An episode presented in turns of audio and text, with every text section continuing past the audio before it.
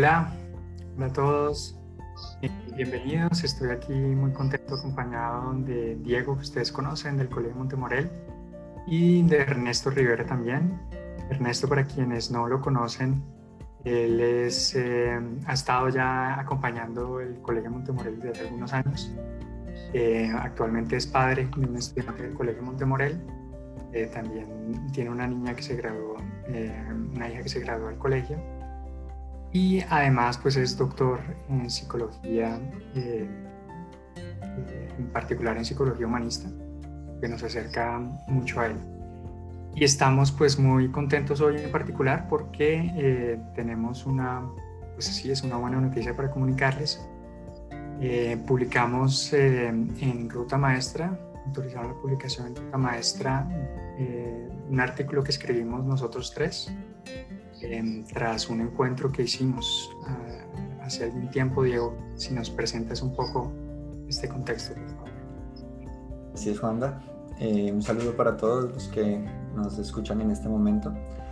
Y así como le decía Juan David, es, eh, es un gusto eh, poder presentarles a ustedes. Les voy a compartir brevemente un poco de manera eh, visual el artículo.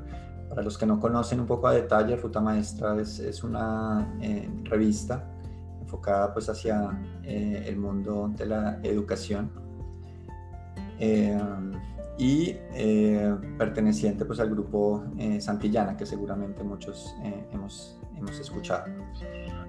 así como lo decía Juan David, tuvimos una experiencia muy interesante el año pasado a partir de nuestros encuentros con padres de familia que solemos programar en varias oportunidades durante el año y abordando un tema que sí o sí pues creo que al gran común eh, de seres humanos nos toca hoy en día, es el de, el de la tecnología.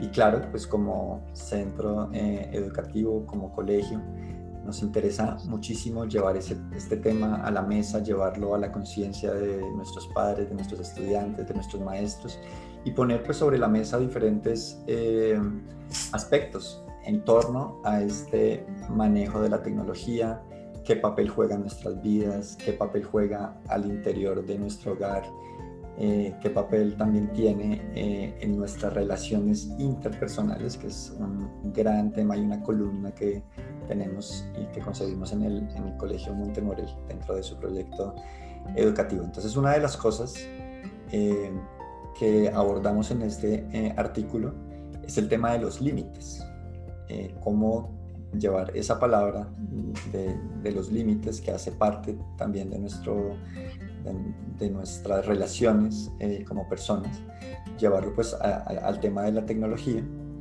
eh, y cómo desde ese rol de papás, eh, incluso también muy útil para, para, el rol de maestros, poder poner esos, esos límites eh, sobre la mesa. Esto tiene pues algunas consideraciones, hay muchas personas ah, hablando sin duda desde diferentes eh, áreas del tema y nosotros pues aquí en el artículo eh, lo, lo, abordamos también desde, desde, nuestro sentir, percepción y, y, desde la utilidad que podamos sentir para, para todos ustedes. Entonces quisiera invitarte Juan David a que, a que nos compartas un poco, nos amplíes en cuanto a los límites eh, que traemos en el artículo y que traemos hoy para nuestra audiencia. Creo que sí. Gracias, Diego.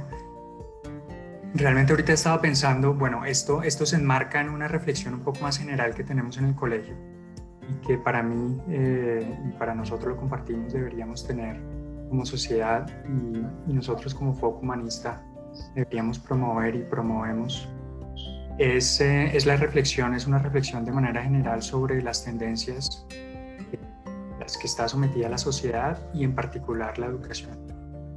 Eh, hemos venido reflexionando y eh, ajustando también nuestra propuesta educativa con respecto a retos actuales para, para ver cómo lo podemos responder a partir de lo que somos, a partir de lo que el Colegio Montemorel es, que es una comunidad educativa humanista.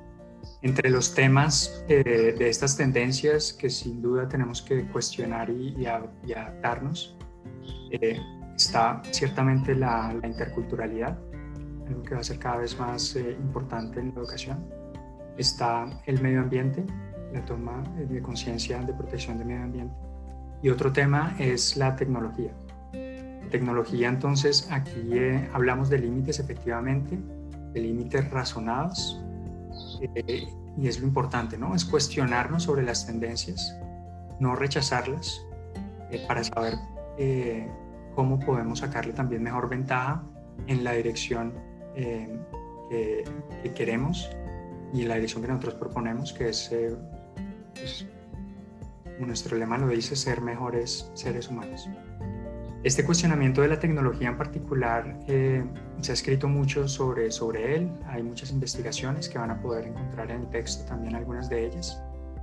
Eh, y hay algunos hechos también que nos llevan a pensar eh, de por qué tenemos que, por qué deberíamos en todo caso pensar en poner límites, ciertos límites al uso de la tecnología, en particular en los niños y adolescentes.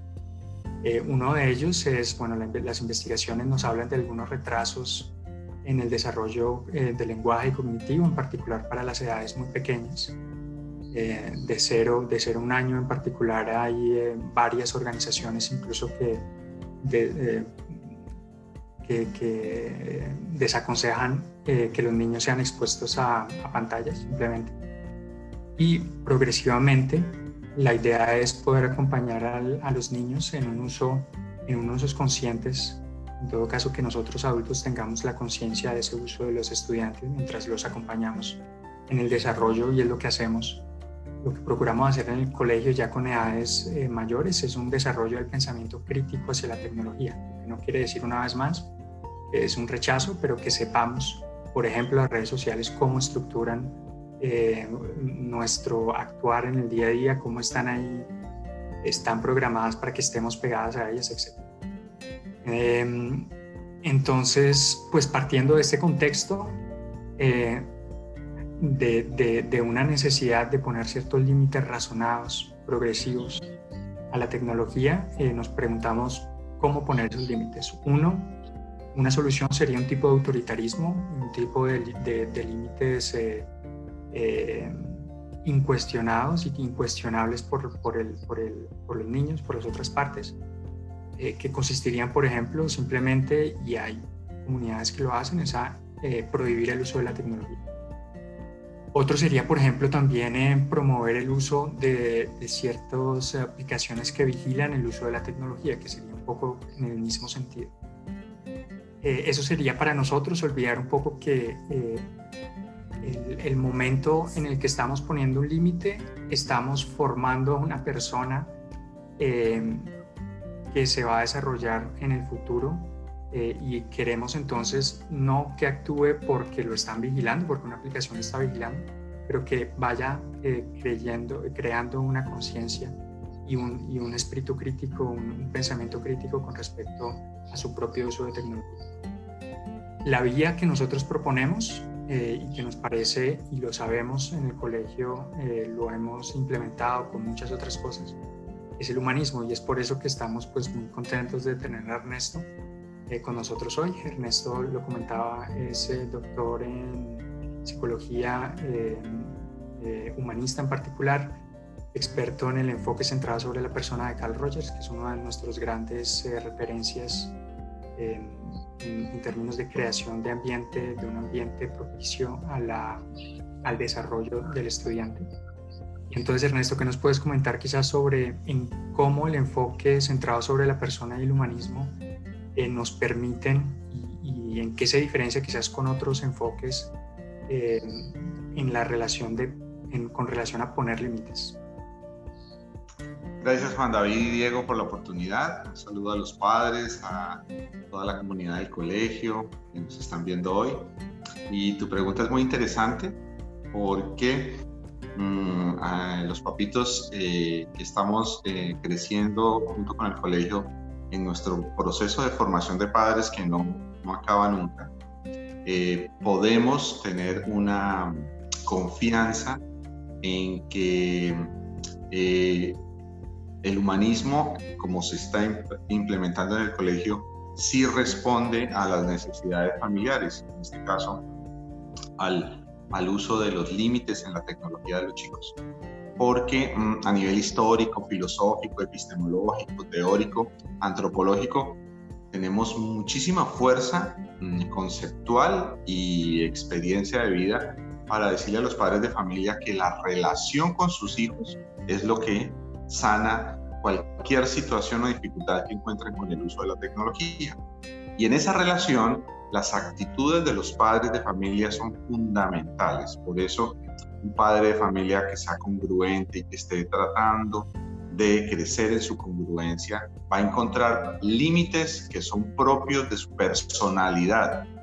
Sí, como Juan, Juan David lo decía, es importantísimo que ustedes vean que el autoritarismo o elementos externos que funcionen en otros contextos o familias que no van con mi personalidad no son propios de, de, mi familia. Por eso en el artículo se habla de la tecnología familiar, para que el padre se empodere desde su congruencia a poner límites, porque el enfoque centrado en la persona habla de tres pilares que hasta, son, hasta pueden ser un poco contradictorios porque se necesita dialogar entre las contradicciones y es la congruencia, la aceptación incondicional. Y la aceptación incondicional es cuando usted dice sí a la tecnología, pero no incondicionalmente al capricho o a la necesidad consumista de todo el día, de todo el tiempo, estar en, la, en, la, en el uso eh, indebido de la, tecnología, sino en la aceptación de la tecnología como herramienta para que la relación con su hijo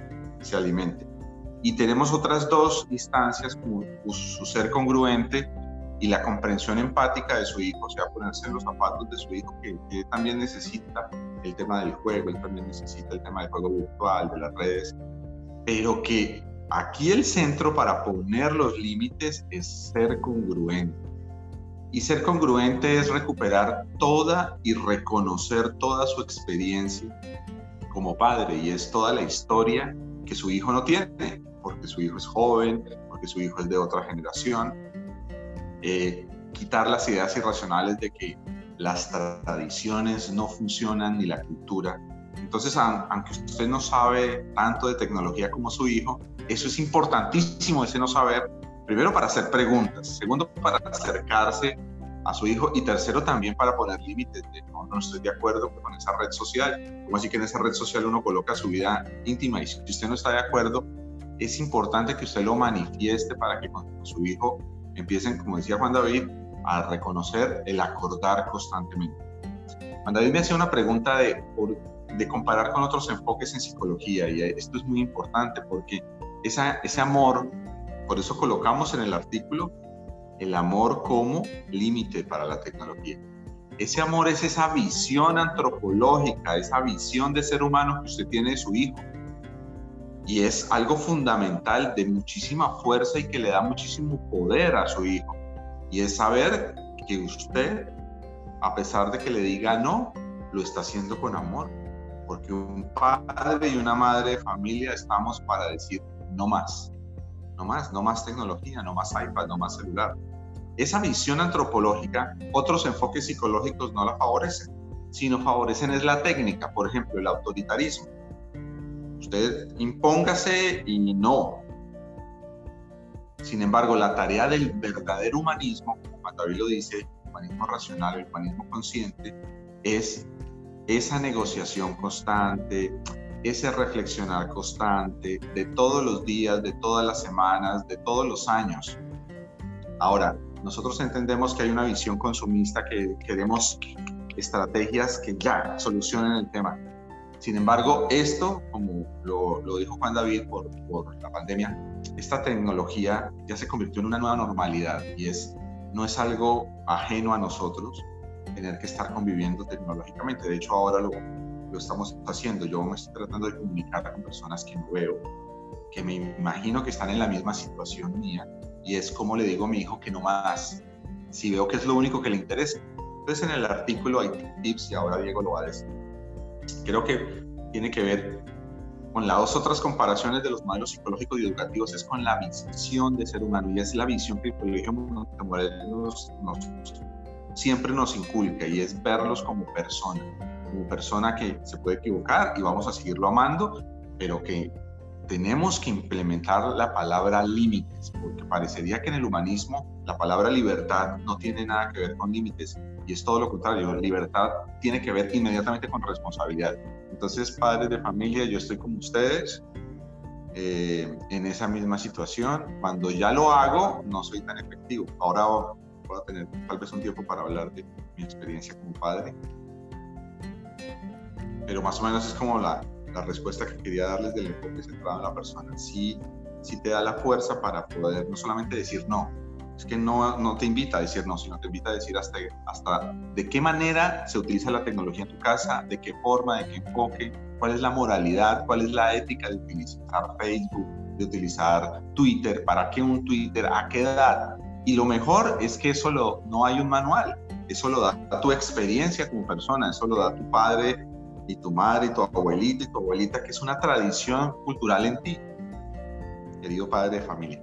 Y yo también, lo estoy diciendo, pero me estoy diciendo yo también como papá. Eh, gracias Ernesto. Hay algo que, que, mencionaste eh, que quisiera invitarte a ahondar, un poco, bueno, y es el tema de, de la congruencia, ¿no?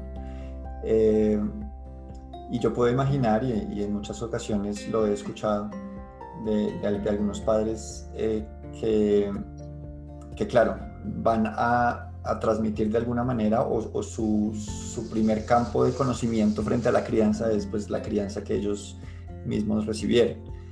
Eh, y puedo imaginarme pues a un padre pensar, de, bueno, me están pidiendo que, que ponga el límite, ¿acaso no sería congruente conmigo mismo, con mi crianza, con mi historia, poner el límite tal como a mí me lo enseñaron, que posiblemente estamos hablando de, eh, de otra generación en donde el límite fue un límite eh, autoritario impuesto incluso por eh, algunos rasgos de, violencia en muchos casos.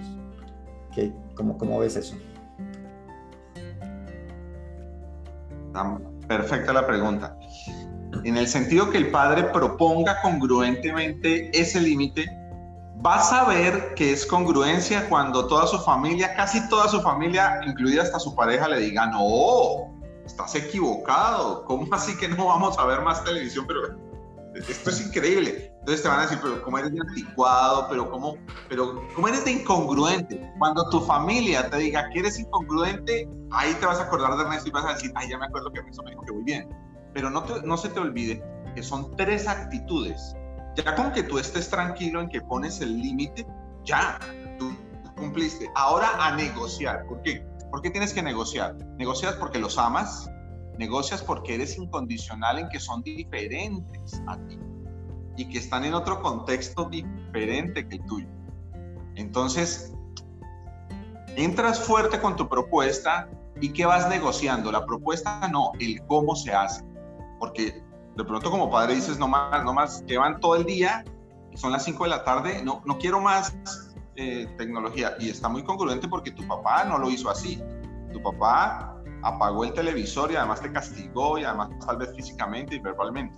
Tú no estás haciendo eso entonces, para que no te sientes mal, propon firmemente tu congruencia y al mismo, en el mismo segundo a negociar constantemente y a renegociar y a demostrar que tu punto, ¿sí? Anticuado, que tu punto que no les va a gustar a tus hijos, ¿sí? No, no, no, no, no está del todo equivocado, ¿sí? Eh, yo he tenido la fortuna de tener profesores en el Montemorel muy afortunados con el tema de cómo utilizar verdaderamente las herramientas tecnológicas para las asignaturas. Y ellos son muy claros con que ahora estamos virtuales, pero sigue habiendo un proceso presencial. Todo se da cuando yo estoy contigo virtualmente, pero estoy contigo. Porque muchos estudiantes, no, yo quiero hacer la tarea en mi casa y no quiero estar en la clase virtual porque estoy deprimido, porque yo quería ir al colegio. Pero cuando estaban al colegio, no, yo no quiero ir al colegio porque es feo. Entonces el padre de familia tiene que estar, no, mira, la clase es virtual, pero, pero porque hay pandemia y la vamos a hacer y tú la vas a hacer no conmigo. Tú tienes que hacerlo solo y tienes que hablar con tu profesor. Yo no voy a hablar con el profesor, sino en los momentos en que son. Entonces, cuando veas que tu familia no acepta tu punto de buena manera, vas muy bien congruentemente. Pero cuando tú lo impones y lo impones y lo impones, pues pierdes las otras dos actitudes que son una maravilla. Complicado, claro que sí. Vas a necesitar más tiempo, sí. El amor se demora, pero es contundente y lo puedes ver en ti. Ahorita me hablarías de tu papá bien, dirías, no, mi papá tenía razón, debió pegarme más duro. Cuando eras niño tal vez no, pero ahora tú dices, no, mi papá es una maravilla, yo no sé cómo hizo. Entonces, buenísima la pregunta, ojalá ya haya quedado clara que siempre tienes que estar pensando en tres actitudes, no en lo que tú sientes, sino en lo que siente tu hijo, lo que siente tu familia. Son tres situaciones en las cuales tú puedes respirar. ¿Mm? Recuerda siempre que el, el tres y la triada tienen mucha simbología. No solamente dos, son tres, tres, tres puntos de vista. El mío, el de mi esposa y el de mis hijos. El mío, el de mi familia y el de un educador. El mío, el de mi familia y el de mi abuelito, que es muy sabio. El de un asesor, el de Diego, el de Juanda, profesor. Que miren también tu proceso cómo va. Eso es muy congruente. Congruencia es también aceptar la diferencia. Muchas gracias Ernesto y, a partir de tu respuesta, pues, y ya lo habías comentado, eh, que en el artículo pues también damos, eh, damos un espacio para, para eh, esa mente a veces que tiene mucho que ver con, con la mente occidental, ¿no? de, del querer algunos pasos, digamos, en, términos prácticos para ejecutar en torno a las cosas que hemos discutido hoy y que también pues están en, en nuestro artículo. Ernesto hablaba pues de las, de las, de las tres, em, estas tres actitudes terapéuticas que, que, nos encuadran en el humanismo.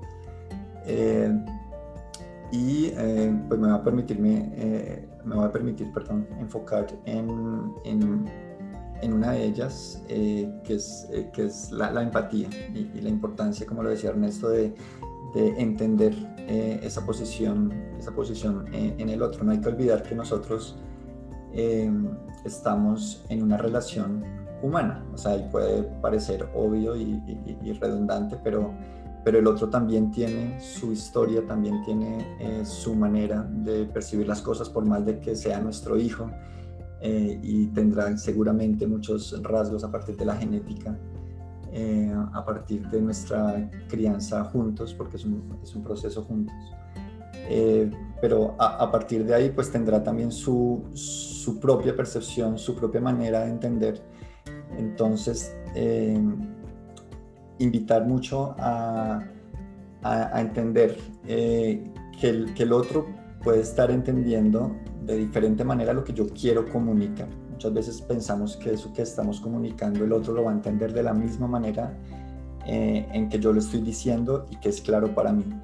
Eh, pero en esto hay que ser, yo diría que bastante intensos en los términos comunicativos, de cerciorarme de que el otro me está leyendo, de que la importancia de que yo estoy transmitiendo la importancia de un límite, la importancia de manejar, por ejemplo, unos tiempos en torno a la tecnología.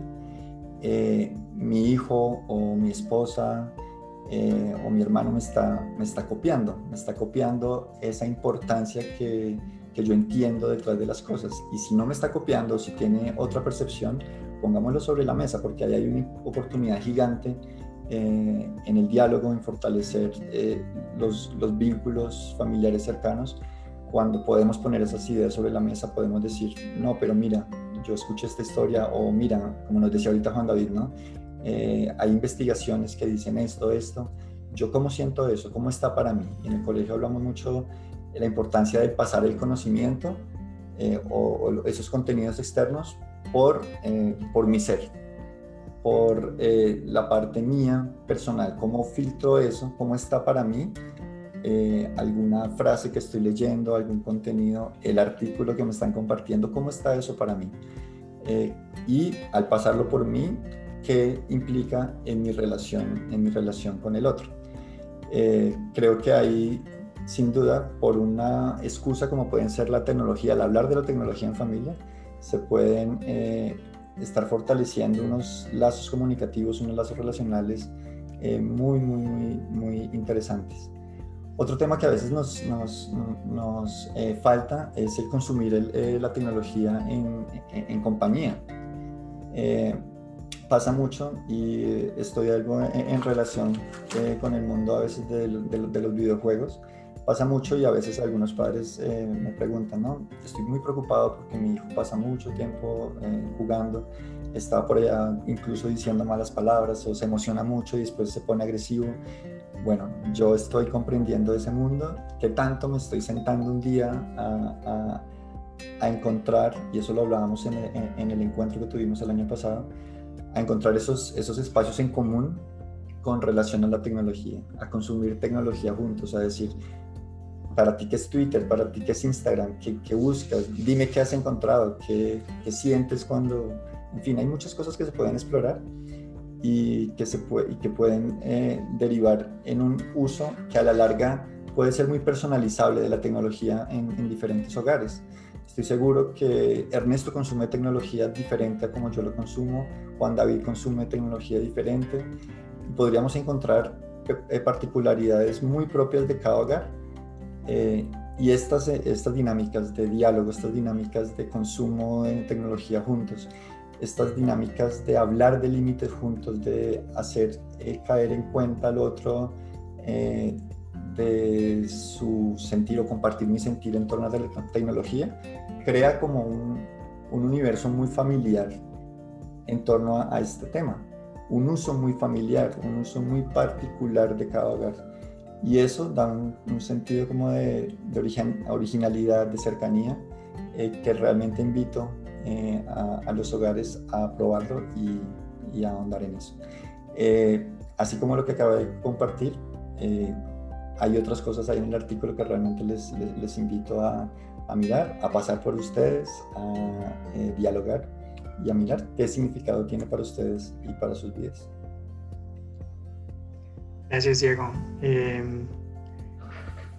habría mucho de lo que hablar eh, yo en particular, pues eh, me gradué del Montemorel hace ya varios años. Y es ahora que uno regresa que, bueno, también regresa con, con otro bagaje que, que, le puede dar significado de manera diferente a, lo que, a, esa experiencia tan particular que es el Montemorel. Eh, y que nos es tan difícil a veces comunicar, ¿no? Que es, por, ¿Por qué? ¿Por qué? ¿Qué tiene en particular el, el Montemorel?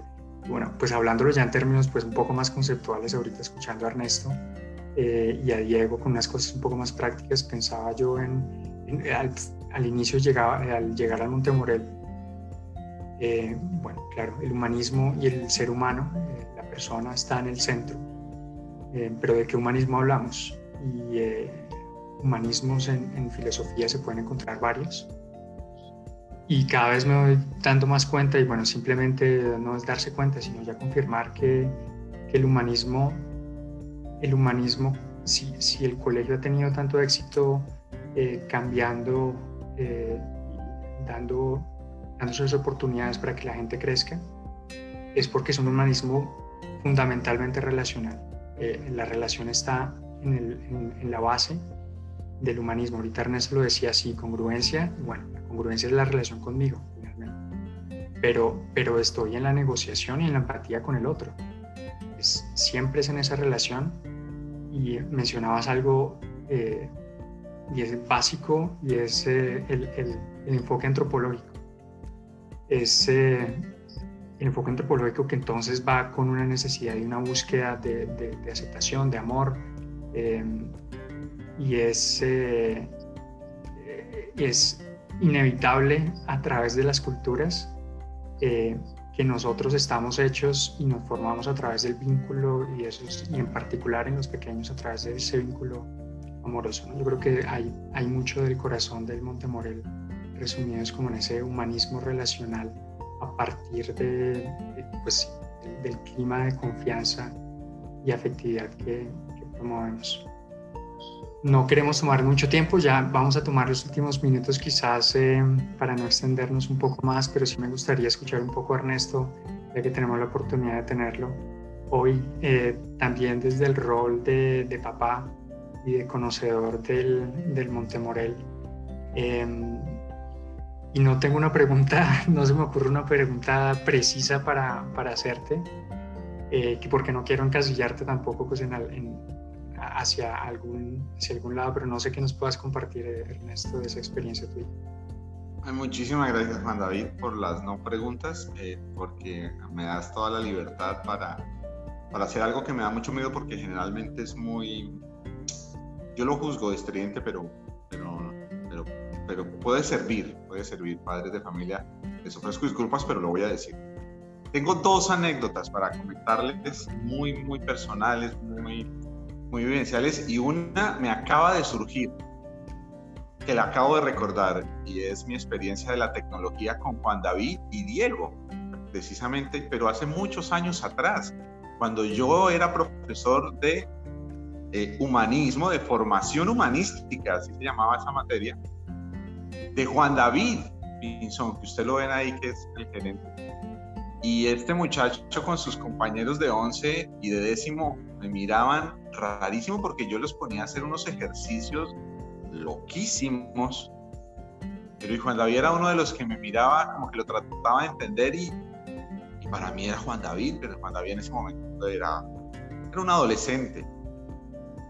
Entonces nos reunimos en la casa de Juan David y Diego y resulta que eh, los hermanos Pinzón tenían un muy buen performance en un juego que yo ni entendía, que se llama Mortal Kombat. Pero Diego era impresionante el nivel que tenía. Entonces se me ocurrió ponerle una dificultad a Diego que miraba el televisor boca abajo y jugara con una mano. Y el único que le pudo competir fue Juan David. Entonces les quiero comentar la última anécdota que a mí nunca se me va a olvidar y era que cuando ya se iba a acabar el juego entre Juan David y, Diego, Juan David sabía que Diego así, boca abajo, con una sola mano, le iba a ganar. Y sin embargo luchaba con todo lo que podía eh, David para, para poderle ganar a Diego. Y sin embargo Diego ganó. Y ese día yo pude ganarle a Ricardo. Un juego en mi vida pude ganar. Pero lo que estos muchachos, que ahora son hombres, lo mismo lo digo Ricardo, porque él también está aquí en los Estados Unidos, compañero de Juan David. Ellos nunca olvidan, era que yo asumía con mucha alegría mi rotunda negación a ese juego y al control y a la tecnología. Yo no podía y ellos, por más que me trataban de enseñar, se reían de ver que yo solamente manejaba Scorpio y sacaba una lancita y con eso me defendía, pues siempre me ganaban, pero yo era feliz. ¿Con qué? Con ir a jugar con ellos no me ponía a pensar de la tecnología si me gustaba o no, si era bueno en el juego o no. De hecho, Ricardo se entrenó para poderme ganar. Y eso para mí fue todo un honor, ganarle a Ricardo una vez. Esa es una anécdota que quiero contar para los padres de familia que no les gusta la tecnología. Alguna madre una vez me contaba que llegaba cansada y regañaba a su hijo, hasta que yo le dije, ¿y por qué no se queda cansada viendo lo que él hace y criticándolo, pero ahí con él? porque me duermo. Y se dormía algunas veces. Y cuando lo dejó de hacer, su hijo le dijo, pero ¿y por qué lo deja de hacer? Pero me duermo y a usted no le gusta. Ya me acostumbré. Eso ella le cambió la historia y empezó a interesarse un poco más, empezó, sin embargo le sigue gustando, pero entró a una relación con su hijo con respecto a la tecnología. la segunda anécdota tiene que ver con mis hijos la, gente dice que yo tengo una magia y Marisol, mi esposa, en formar a nuestros hijos, pero yo creo que es una suerte del universo, porque si hay alguien que no pone límites o no sé qué pasa conmigo con eso, soy yo, pero mis hijos, sobre todo Juan Esteban, nos hemos encontrado en la tecnología, pero en la distancia de lo cómo él lo hace a cómo yo lo hago. Entonces tenemos espacios para compartir tecnología, pero también espacios donde él ya, como Diego y Juan David, ya no, yo no entro porque no entiendo. Pero le gusta mucho que yo le pregunte.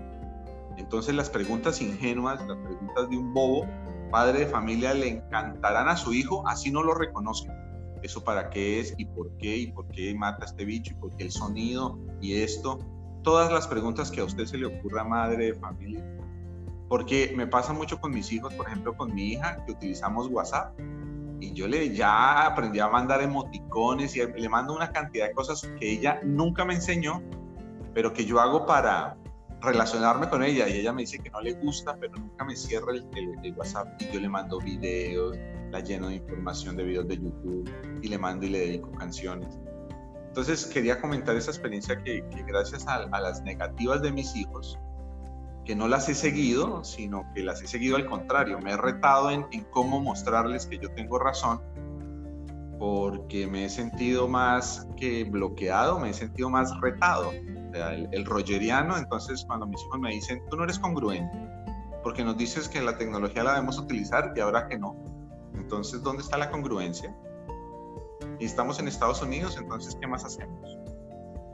Y eso me ha, me ha retado como persona de cómo hago yo para, para sin ser autoritario, tampoco eh, eh, perder mis límites. Entonces, les quería comentar eso, que estoy muy feliz con esos retos que nos da la tecnología. Gracias a la pandemia los tengo juntos, pero estamos todos conectados. Y yo soy el que en la comida, no. En la, cuando estamos comiendo, no. Y hay veces yo soy el que llegó con el celular y me dicen, no, que en la comida no. Entonces, date cuenta que los límites después ellos toman el poder para caer. Y no hay, no hay peor juez que un adolescente que sea tu hijo. Él te lo va a sacar en la cara. Cada vez que tú tienes un problema de incongruencia, él te va a decir, mire. Entonces, un abrazo, padre de familia, y gracias, hermano David, por la, por la anécdota. Y, no olviden que estos dos muchachos jugaban muy bien ese Mortal Kombat. Diego es un genio para esos videojuegos. Yo no, pero sin embargo me dejaban estar ahí. Yo no sé por qué me dejaban si yo realmente no sabía nada. Scorpio, Scorpio. Por el encuentro, seguramente. que tuviéramos esta anécdota que contar en 2020. Gracias, Ernesto. Inesperada. Eh, bueno, ya simplemente agradecerles eh, a los que nos están viendo, a los que nos vieron. Estamos poniendo entonces el link en comentarios para que vayan y, vean el artículo, nos lo estén comentando también si tienen comentarios, aportes. Estaremos contentos de, de escucharlos. Muchas gracias por la presencia y la, y la atención. Una última petición que nos queda un ratico. Eh, eh, una pregunta que hicimos hace poco a, algunos miembros de nuestra comunidad. Ernesto, si tuvieras que hablar en 30 segundos a alguien que no conociera nada, nada del Montemorel, eh, ¿qué dirías para hablarle de Montemorel? acercarte al Montemorel como a la mejor manera de mostrarte el Montemorel es un espejo donde se va a brillar lo que tú eres mejor como persona, tus valores van a ser exaltados y lo que no te gusta de ti se te va a hacer tan fácil porque te lo van a comunicar con tanto amor que tú mismo hasta vas a aceptar. Por ejemplo, yo soy uno de los beneficiados de eso, que aunque siento que soy un demonio, ellos siempre me han recibido y mira, quieren compartir conmigo, a pesar de que hacía locuras y muchos problemas, ellos siempre me han, me han, abierto la puerta. Así que el Montemorel es el espejo de amor donde se te va a multiplicar tus valores y lo que no te gusta de ti se te va a comunicar de una manera muy amorosa, muy asertiva.